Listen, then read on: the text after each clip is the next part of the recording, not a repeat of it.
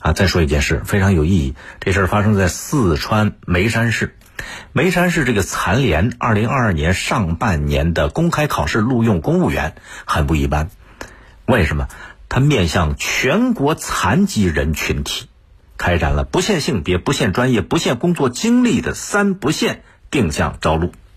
哎，眉山残联面向全国残疾人招录公务员，不仅在四川是首次，在全国也走在前列了，而且打破了地域限制，不得了。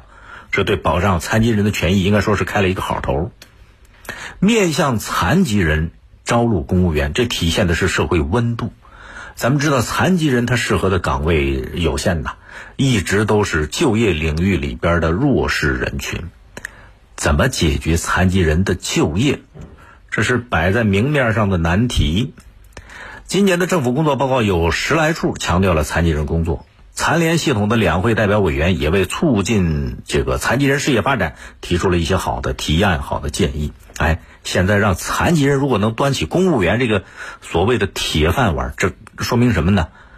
党和政府关爱残疾人的决心和力度是能看到的。啊，不仅要让残疾人能够端上铁饭碗，更要让他们端好、端稳。这就需要给他们搞好服务。你比方说眉山残联组织的这个考试，他提供了哪些服务啊？他对这个细节的把控很用心。你你看媒体都有这方面的报道。这个他把考场设置在靠近校园无障碍道路的教室里边，不单是临近卫生间，还配有无障碍卫生间。考场外边还放有轮椅，两名工作人员随时准备为有需要的考生提供服务。同时呢。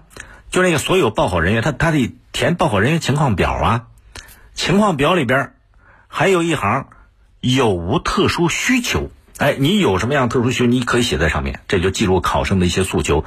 呃，这个考场上就有工作人员来帮你解决呀。你看这工作做的多细致啊！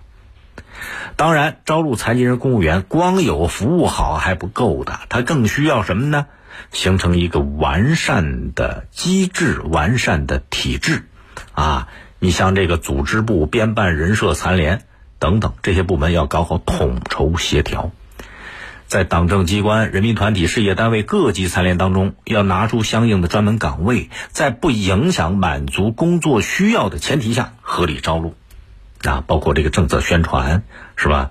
啊，营造这种良好的社会氛围，最大限度的保障公平，尤其是杜绝一些萝卜招聘、杜绝一些找后门这种现象出现。所以，面向残疾人招录公务员，这真是适应民心的一个好的举措。需要不断的总结经验，改进存在的问题不足。更希望多地域、多部门、多职位都能有类似的举措，能够吸纳更多残疾人当中的优秀人才。是不是？发挥好党委政府的示范引领，带动更多的企业和社会组织为残疾人敞开大门。